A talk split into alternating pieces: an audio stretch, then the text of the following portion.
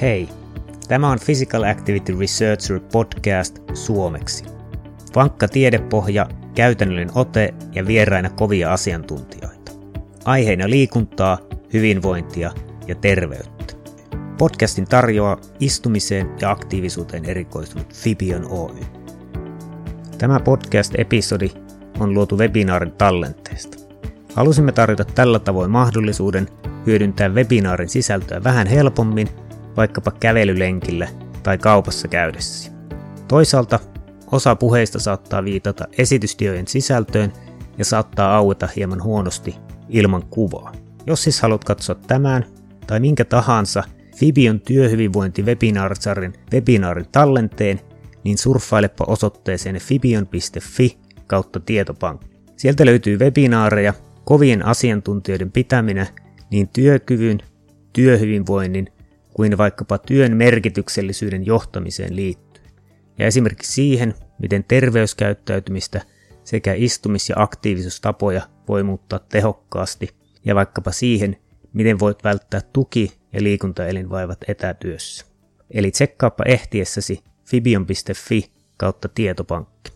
Ja siirrytäänpä nyt pidemmittä puheitta webinaariin.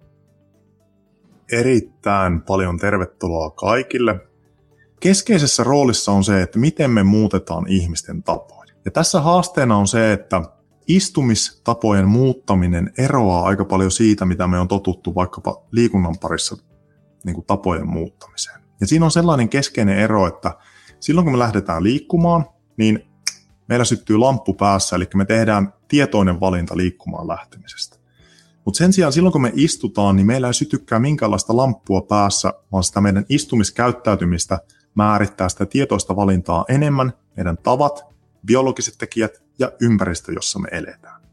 Eli usein siellä työyhteisössäkään ihmiset eivät ajattele sitä istumista, vaan he ikään kuin ajautuvat istumaan tapojen, normien ja sen rakennetun ympäristön saattelemana.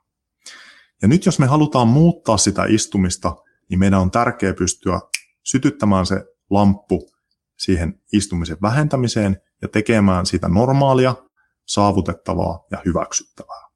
Eli nyt on tultu tota, ensimmäinen puoltuntinen tästä, tästä webinaarista ja mä tosiaan kävin läpi siinä perusteet näille aika, aika isoillekin lupauksille siitä, että minkälaisia hyötyjä pystytään istumista vähentämällä saavuttamaan. Ja nyt tämä seuraava 10 minuuttinen, mä kerron muutamia tämmöisiä keskeisiä asioita meidän filosofiasta, miten, miten nämä asiat saadaan toteutumaan työyhteisössä – ja sitten siitä, että minkälaisia tuloksia tutkimuksista on saavutettu tällaista työyhteisöohjelmista. Eli tuhannen taalan kysymys on, se, on tietysti, että miten kääntää se tapojen kurssi. No ensimmäisenä on se, että, että tota, on tärkeää huomioida se yhteisö. Tähän mä joudun valitettavasti kertomaan semmoisen esimerkin, että me epäonnistuttiin meidän omassa tutkimuksessa muuttamaan tapoja työpaikalla. Eli mun oma väitöskirja kirja käsitteli tämmöistä öö, öö, niin kuin istumisen vähentämiseksi toimistotyöntekijöille suunnattua ohjelmaa, mutta me tehtiin siinä se virhe, että me kohdennettiin toimenpiteet yksilölle, eikä yhteisölle. Eli me annettiin yksilöille neuvontaa istumisen vähentämiseksi ja sen perusteella ihmiset sitten asetti itselleen tavoitteita istumisen vähentämiseksi sekä sinne työajalle että vapaa-ajalle. Ja kun tämä tutkimus lähti liikenteeseen, niin ihmiset tuli sitten kertomaan meille, että, että hei, että okei, hänellä oli tavoitteena niin kuin seistä, esimerkiksi seistä kahvitauolla. Mutta sitten kun hän meni sinne kahvitauolle ja seisoskeli siellä, niin sitten hänen kollegat niin kuin istu edelleen siinä pöydän ympärillä ja tota, katsoi häntä ylöspäin ihmetellen, että mitä sä oikein niin kuin teet, että et sä ikinä ennen noin ole tehnyt, että onko sulla nyt joku selkävaivoja tai, tai niin kuin näin, että tuu nyt tänne istumaan ja syömään viineriä tähän meidän kanssa. Eli Tämä henkilö olikin yhtäkkiä vastuussa selittämään hänen normeista poikkeava käytöksensä. Ja on helppo ymmärtää, että silloin se muutos loppui lyhyen. Sen sijaan vapaa-ajalla nämä henkilöt onnistu vähentämään istumista noin puoli tuntia päivässä. Ja siihen edesauttava tekijä oli se, että tähän, neuvontaan otettiin koko perhe ja me huomioitiin ne muutokset perheen tasolla. Mutta tätä ei tehty työyhteisötasolla, mikä oli virhe. Ja sen takia tässä meidän nykyisessä filosofiassa ja myös siinä filosofiassa, mitä nykyinen tutkimuskirjallisuus näyttää hyväksi, niin on se, että me huomioidaan se työyhteisö ja ne työyhteisön yhteiset tavoitteet, joka auttaa sitten muuttamaan niitä normeja. No sitten rakennettu ympäristö on tosi tärkeä siinä istumisen vähentämisessä, eli säädettävät työpisteet on tosi suosittuja. Joissa työpaikoilla niihin on, on investoitu, mikä on aivan loistava asia. Ja vaikka niihin ei ole investoitu, eikä semmoista investointia välttämättä pystytä tekemään, se rakennetun ympäristön muutos ei tarvitse tarkoittaa mitään ihmeellisiä asioita. Se voi olla esimerkiksi juliste seinällä, joka muistuttaa istumisen vähentämisestä, tai mikä ikinä onkaan sen toivottavan se tekeminen, mitä me toivotaan ihmisten tekevän. No sitten sosiaalinen ympäristö on, on tärkeä asia ja sitä me pystytään muuttamaan sillä, että niistä asioista puhutaan yhdessä ja kaikki on tietoisia siitä, että mitkä on ne yhteisön, yhteisön yhteiset tavoitteet. Eli jos yksi henkilö vaan rimpuilee, pyrkii vähentämään istumista ja muut ei tiedä, mistä on kyse, niin silloin se sosiaalinen ympäristö estää sitä istumisen vähentymistä. Sitten on tärkeää, että ihmiset arvioi sitä toteutumista, niiden tavoitteiden saavuttamista ja niiden tavoitteiden mielekkyyttä itse. Eli useissa ohjelmissa on ehkä ongelmana se, että monet toimenpiteet tulee ylhäältä päin, mutta ihmiset ei ole itse sitoutunut niihin toimenpiteisiin. Ja myös se, että meillä on jotain absoluuttisia raja-arvoja, joihin ihmiset tuupataan, niin kuin, joita ihmiset tuupataan saavuttamaan, mutta paljon kestävämmällä pohjalla on se, että nämä ihmiset itse asettaa tavoitteet ja itse arvioi tavoitteiden toteuttamista ja mielekkyyttä. No viidentenä on mittaaminen. Eli Eli on tärkeää tuoda ne toimenpiteet näkyväksi ja se vaikuttavuus näkyväksi. Sekä siinä mielessä, että tuodaan muutoksen tarpeet näkyväksi, mutta myös siinä mielessä, että kun ihmiset panostaa näihin muutoksiin, niin ne äh, ihmiset näkevät sitten ne onnistumiset siinä mitatussa datassa. Eli nämä viisi, viisi tämmöistä niin kuin keskeistä toimenpidettä on ne, joiden on, on niin kuin todettu johtavan vaikuttavuuteen tämmöisissä työyhteisöohjelmissa. Toki on paljon muitakin, mutta tota, tässä nyt semmoiset keskeiset, joihin tämä meidän oma ohjelma ja filosofia nojaa. Eli, eli tässä niin kuin lyhykäisyydessään esiteltynä tämä Fibion työyhteisön hyvinvointiohjelma. Eli se alkaa tämmöisellä työyhteisön mittaamisella. Eli siinä käytännössä sinne työpaikalle toimitetaan tällaisia Fibion mittalaitteita, ja sitten yksi henkilö pitää tätä mittalaitetta taskussaan päivän ajan ja seuraavana päivänä sitten antaa sen seuraavalle henkilölle. Ja tässä on ajatuksena se, että me ei haluta mitata yksilöä, vaan me halutaan mitata sitä yhteisöä ja arvioida, että miten se yhteisön niin kuin kollektiivinen toiminta vaikuttaa yhteisiin terveysmuuttujiin. Ja tässä nämä tulokset esitetään keskiarvona ja anonyyminä, eli me ei niin kuin suurennuslasilla katsota yksilön käyttäytymistä, vaan sen yhteisön käyttäytymistä. Sitten me asetetaan ö, yhteiset tavoitteet sekä siihen mitattuun tietoon että työyhteisön toiveisiin perustuen. Tuossa hienosti Olli, Olli onkin tuossa tota, pitämässä luentoa sillä työyhteisössä ja näyttää tota meidän Fibion analyysin tasapainolautaa, jossa me näytetään istumisen terveysriskit suhteessa liikkumisen terveyshyötyihin – se voi olla yksi peruste tavoitteen asettamiseen tai sitten niitä voi olla muita. No sitten tähän ohjelmaan kuuluu ympäristön muutos tällaisten julisteiden avulla, eli riippuen sitä tavoitteesta, niin meillä on kahdeksan tämmöistä eri teemaa, joista valitaan sitten yksi tai kaksi, ja niitä teemoja pyritään sitten tuomaan sinne työyhteisöön. Henkilöt sitten itse arvioi näiden tavoitteiden mielekkyyttä, mittaa sitä, että, että tota, kuin usein ne on, he on testanneet näitä tavoitteita ja sitten arvioi, että mikä oli tavoitteiden mielekkyys. Ja sitten lopussa nämä tiedot vedetään yhteen ja siitä, siitä sitten yhdessä tehdään johtopäätöksiä. Sitten tota, tulee seurantamittaus, eli yhteisön tapojen muuttaminen mitataan, ja sitten mietitään yhdessä, että mikä oli toimivaa tällä meidän työyhteisössä, mitä se mittaus näyttää, oliko se vaikuttavaa, ja mitkä näistä toimista me otetaan käytäntöön ja niin kuin, jatketaan, minkä toimenpiteiden toteuttamista me jatketaan. Eli tässä on lyhykäisyydessään tämä Fibion työyhteisöohjelma ja lisää tietoa löydätte tuolta osoitteesta www.fibion.work. Ja tällaisista ohjelmista on saavutettu hyviä tuloksia sekä istumisen vähentymisessä että eri terveysmuuttujien parantumisessa. Omassa äh, interventiossa me päästiin, se oli itse asiassa 21 minuuttia se istumisen vähentyminen, mutta se tapahtui pelkästään vapaa-ajalla. Sen takia, että me ei huomioitu sitä työyhteisöä. Mutta silloin kun me huomioidaan organisaatio, organisaatio ympäristön muutos plus se yksilö, me pysty, pystytään pääsemään tuommoiseen kahden tunnin istumisen vähentymiseen päivässä, jolla on valtavia terveyshyötyjä, mitä mä tuossa aiemmin esittelin. Mutta toki molemmilla on merkitystä. Tässä yksi esimerkki tämmöistä työyhteisöohjelmasta. Eli, eli tota, tämä oli eräälle työyhteisölle tehty, tehty tällainen ohjelma, mitä mä esittelin. Ja tässä on sitten tulokset, mitä me saavutettiin. Eli istuminen me saatiin, saatiin vähentymään semmoinen vähän alle puolitoista tuntia päivässä. Pitkissä istumisjaksoissa oli muutoksia. Siinä reippaassa liikunnassa ei, ei tapahtunut hirveästi muutoksia, mutta Fibion pisteet, jotka sitten kuvaa niin kuin terveyshyötyjä, mitä näistä ohjelmista saavutetaan, niin parantui sitten aika hyvin. Ja nyt täytyy sanoa se, että vaikka tässä puhutaan niin kuin istumisen vähentämisestä, niin tota, yhtä lailla tämä ohjelma toimii sitten esimerkiksi sellaisiin töihin, jossa on paljon, paljon seisomista. Eli paikallaan pitkään seisominen on, on vielä haitallisempaa kuin pitkäaikainen istuminen ja on niin kuin tosi tärkeää huomioida myös, myös se seisomisen tauottaminen. Ja tässä Fibionissa on se hyvä puoli, että se tosi tarkkaan mittaa myös sitä pitkäaikaista seisomista. Isossa kuvassa ja meidän filosofisena ohjenuorana on se, että, että tota meidän mielestä liikunta on aika paljon eriytynyt arjesta. Eli liikunta on sellainen asia, joka pitää mennä tekemään joihinkin tiettyihin tiloihin, ja siihen pitää olla ohjaaja, ja pitää olla tota tietynlaiset varusteet, sitten pitää olla oikeanlainen tyyli toteuttaa sitä liikuntaa, ja, ja tota, se on oma juttunsa täysin ulkopuolella siitä meidän normaalista arjesta.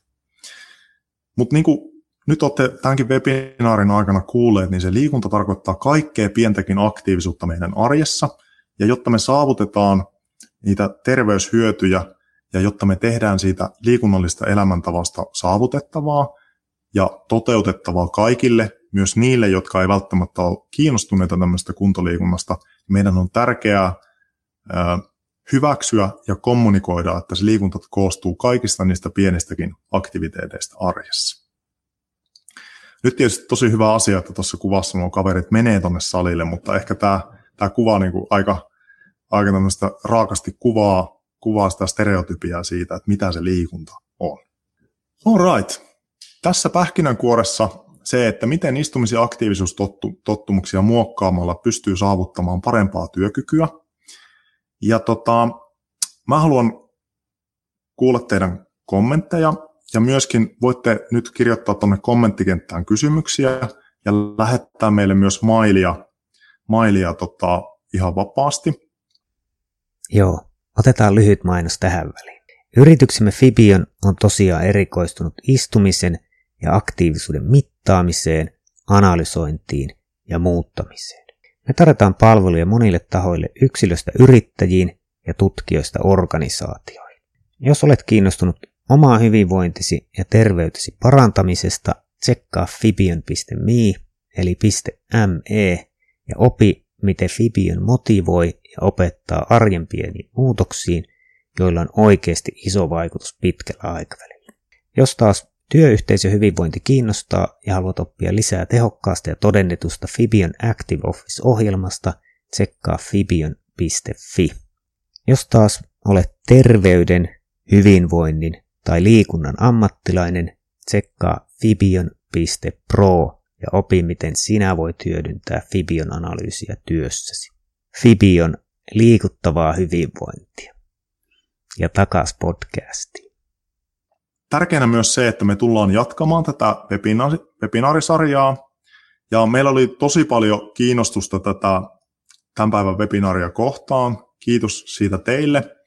Ja te tuutte olemaan näissä seuraavissa webinaareissa sitten etusijalla, eli me lähetetään teille sitten henkilökohtaisesti kutsu.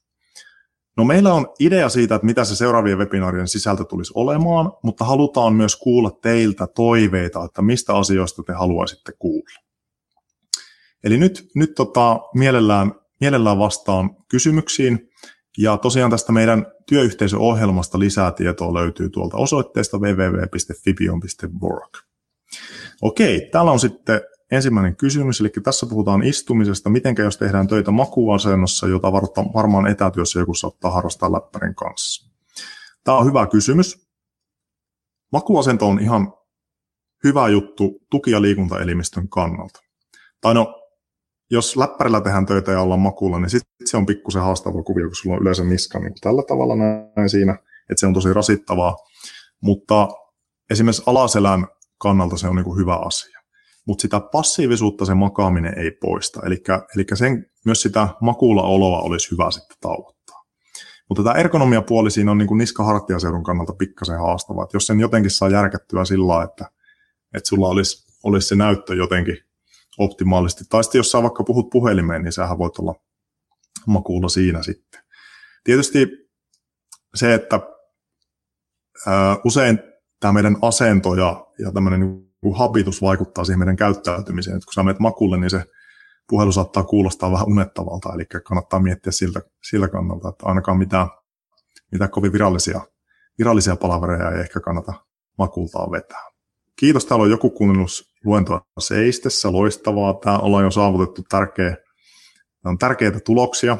Ja tota, joo, kiinnostavaa settiä. Yhteisön näkökulma, erityisesti yhteisön näkökulma on aivan oleellisen tärkeä. Eli usein jopa se on niin trendikästä, että puhutaan yksilöllisestä terveydestä ja yksi, niin kuin personal, niin kuin räätälöidyistä toimenpiteistä yksilölle, mikä on ihan totta, mutta usein se pitkän ajan muutokset tulee kuitenkin tämmöistä kollektiivisesta normien muutoksesta ja yhteisten tapojen muutoksesta. Se yhteisö on tosi tärkeä. Öö, kun tietokiele puhuu näistä työn ergonomia-asioista, niin kuvat ja esimerkiksi pitää olla helpot ja ei liian pitkiä selostuksia. Tämä oli lyhyt ja ytimekäs. Kiitos, mukava palaute. Näinhän se on. Yksi, mihin mulla jäi näistä lupauksista, mihin jäi vastaamatta, niin oli se, että säädettävien työpisteiden käyttö lisääntyy 50 prosenttia. Siinä on taustalla sellainen tutkimus, jossa työpaikalle tuotiin säädettävät työpisteet. Toisessa skenaariossa niiden käyttöön ei annettu palautetta ja toisessa skenaariossa niiden käyttöön annettiin palautetta. Ja se palautteen antoja, tai ei palautetta, vaan niin koulutusta, niin se koulutus lisäsi sitä käyttöä 50 prosenttia. Ja tämä on niin tärkeä huomioida, koska usein työpaikoilla saatetaan aika isojakin summia kohdentaa näihin säädettäviin työpisteisiin, mutta aika harvoin niitä sitten käytetään. Eli silloin olisi tärkeää budjetoida myös se käyttökoulutus. Työterveydestähän sitä usein tehdään, mikä on niin hyvä, hyvä asia, mutta silloinkin ne toimenpiteet usein kohdistuu yksilöön. Jälleen kerran yhteisen normit, se, että yhdessä tiedetään, että mikä on se peruste sillä, että yksilöt käyttää säädettäviä työpisteitä, niin se olisi tärkeää tehdä selväksi. Öö, mitä mieltä aktiivisuuslaudoista seisomisen tukena? Siihen taisikin vähän tulla kommenttia. Ne on tosi hyviä. Eli seisomisessahan se haaste on se, että se on staattista. Se kuormittaa polviniveliä, alaselkää, saattaa tulla suonikohjuja niin kuin pitkäaikaisen seisomisen aikana. Niin nämä aktiivisuuslaudat auttaa niin kuin tekemään sitä seisomista dynaamista. Eli sillä tavalla tosi, tosi hyvä juttu, mutta aina parempi on tietysti se, että välillä vaikka istuu tai sitten käy pienellä kävelyllä. Siis milloin taukoja ja istutaanko silloin? Joo, eli varmaan viittaa tässä tuohon tasapainolautojen käyttöön. Eli seisomistakin on tärkeää tauottaa, ja seisomista voi tauottaa vaikkapa istumisella, ja vielä parempi tauko on kävelytauko. Eli, eli kyllä niin kuin, jos puhutaan niin kuin raskaista töistä, niin istumistauot on monesti kyllä niin kuin tosi tarpeellisia. Oletteko seuranneet, miten pysyvää mittauksen jälkeen muutos on ollut? Helposti innostus katoaa ja paluu vanhaan on riski. Erittäin relevantti kysymys. Me ei ole mahdottoman pitkiä seurantoja te- tehty. Sanotaanko nyt tällä tavalla, että, että tota, noin vuoden, usein nämä meidän ohjelmat on semmoisia kvartaalin mittaisia ja niillä niin kuin ainakin vuoden ajaksi pystytään takaamaan muutoksia, mutta on tärkeää ikään kuin boostata ja, ja niin kuin kohdentaa myös semmoisia niin ylläpitotoimenpiteitä jatkossa. Etenkin, etenkin jos niin kuin, ne on niin yksilötason toimenpiteitä, niin yksilöiden käyttäytyminen niin herkästi valuu siihen vanhoihin uomiin, mutta sitten kun me tehdään yhteisötason toimenpiteitä, niin me voidaan muuttaa vaikka palaverikäytänteitä, tai, tai jotain tämän tyyppisiä niin kuin työajan järjestelyjä jotain, ja, ja niillä niin kuin on sitten pitempiaikaisia vaikutuksia. Mutta oli ne interventiotoimenpiteet mitä tahansa, niin riski on aina se, että palataan pikkuhiljaa siihen, siihen vanhaan, vanhaan käyttäytymiseen, mutta, mutta nämä interventiot toimii myös vähän niin kuin lihasmuisti, että kun me on tehnyt, tehty näitä toimenpiteitä, niin sitten kun siihen kohdennetaan semmoisia boostereita, niin silloin se ikään kuin tulee sieltä muistista ja saadaan niin kuin aktivoitua sitä opittua käyttäytymistä. Öö, jos seisomatyöpiste, niin olisiko hyvä käyttää sellaista mattoa jalkojen alla ilman muuta.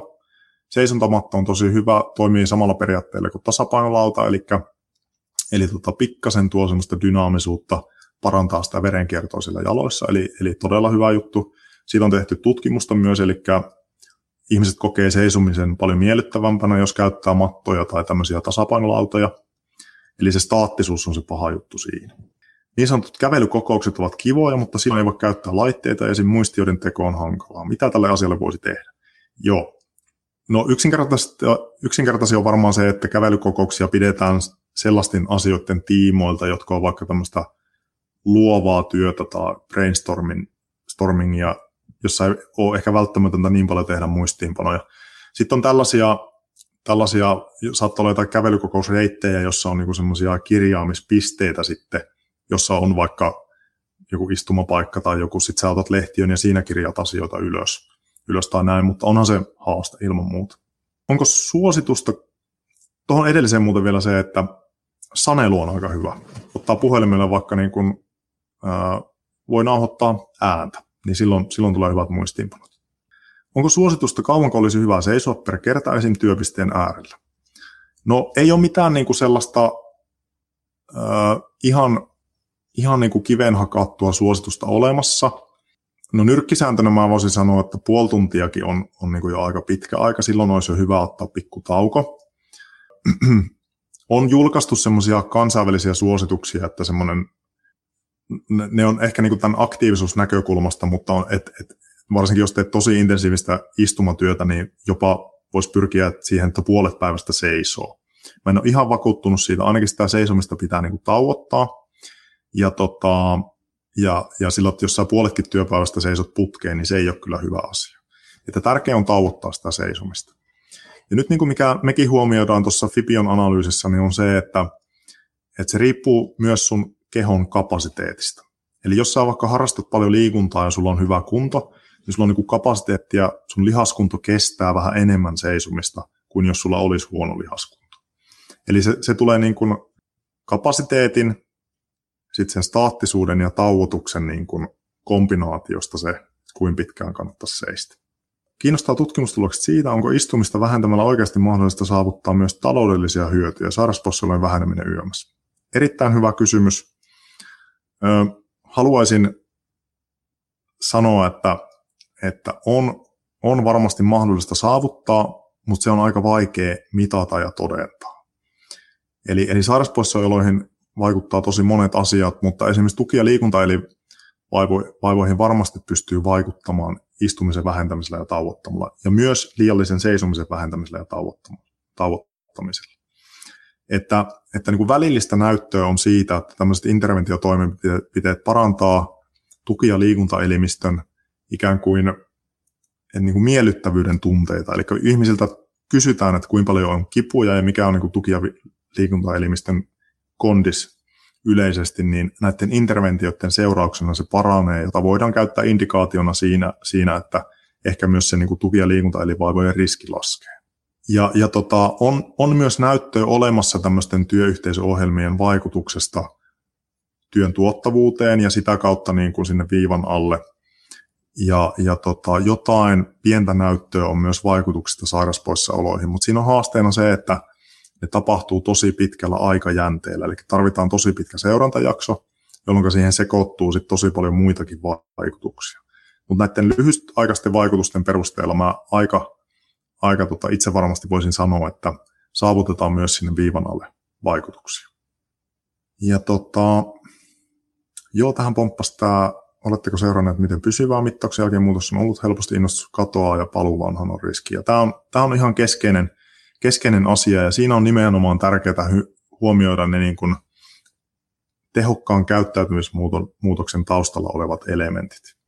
Mittaaminen, alhaalta ylös tapahtuva tavoitteen asettelu, tavoitteen saavuttamisen oma seuranta, muutoksen seuranta tai muutoksen mittaaminen ja sitten tavoitteiden muokkaaminen.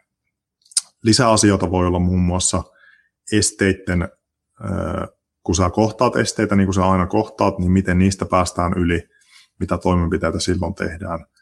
Ja, ja tiettyihin tilanteisiin, vaikka työpaikalla sovitaan toimenpiteitä, että okei, kun meillä on kokous, niin tällaiset käytänteet on kokouksessa, eli, eli on ok seistä. Kokouksen pitää ja vähintään puolen tunnin välein pitää paussin ja nostattaa ihmiset ylös ja tällaisia. tällaisia. Niin silloin kun ne on niin organisaatiotasolla yhteisesti hyväksyttyjä toimenpiteitä, niin tulokset on paljon pitempi aikaisia. Laittakaa vaan rohkeasti kysymyksiä, niin tota mielellään vastailen. Täällä on, että kiitos webinaarista, otin pienen taukojumpan kuunnellessani. Muun muassa opintojen puitteissa lähes tuoliin kiinni kasvanut. Näinhän se ikävä kyllä monesti on, että, että ne voidaan ajatella, että töissä on pakko istua vaikkapa käyttää, käyttää tietokonetta, mutta se on aika suhteellista se pakko. Usein on ilman muuta pakko, mutta sitä pystyy tasapainottaa sillä vaikkapa, jos on ihan oikeasti sillä, että on pakko, pakko istua tosi paljon, niin sitä pystyy tasapainottamaan ihan liikunnan harrastamisella sitten vapaa-ajalla. Että tässä meidän analyysissä me on tosiaan koottu semmoinen tausta-aineisto, jossa me ihmisille niin kuin kommunikoidaan se tasa, tasapainoisen liikunnan ja istumisen välillä. Että jos sulla on tosi paljon istumista, niin sä voit niin kuin, ikään kuin perua niitä istumista tai poistaa niitä istumisen haittoja ja sitä liikuntaa lisäämällä. Ja sieltä löytyy varmasti se oikea tasapaino ja arkeen sopiva tasapaino. Eli, ja mielellään kuullaan teiltä ajatuksia siihen, että mitä te, mistä asioista te haluaisitte kuulla meidän jatkovebinaareissa – meillä on, vaikka itse sanonkin, niin meillä on tosi kova tiimi, joka on tehnyt tutkimusta näiden työ, työhyvinvointiinterventioiden parissa ja, ja tota, käytännön kokemusta myös, myös on kertynyt aika hyvin. Ja tota, myös tietysti halutaan kuulla teidän ehdotuksia, parannusehdotuksia.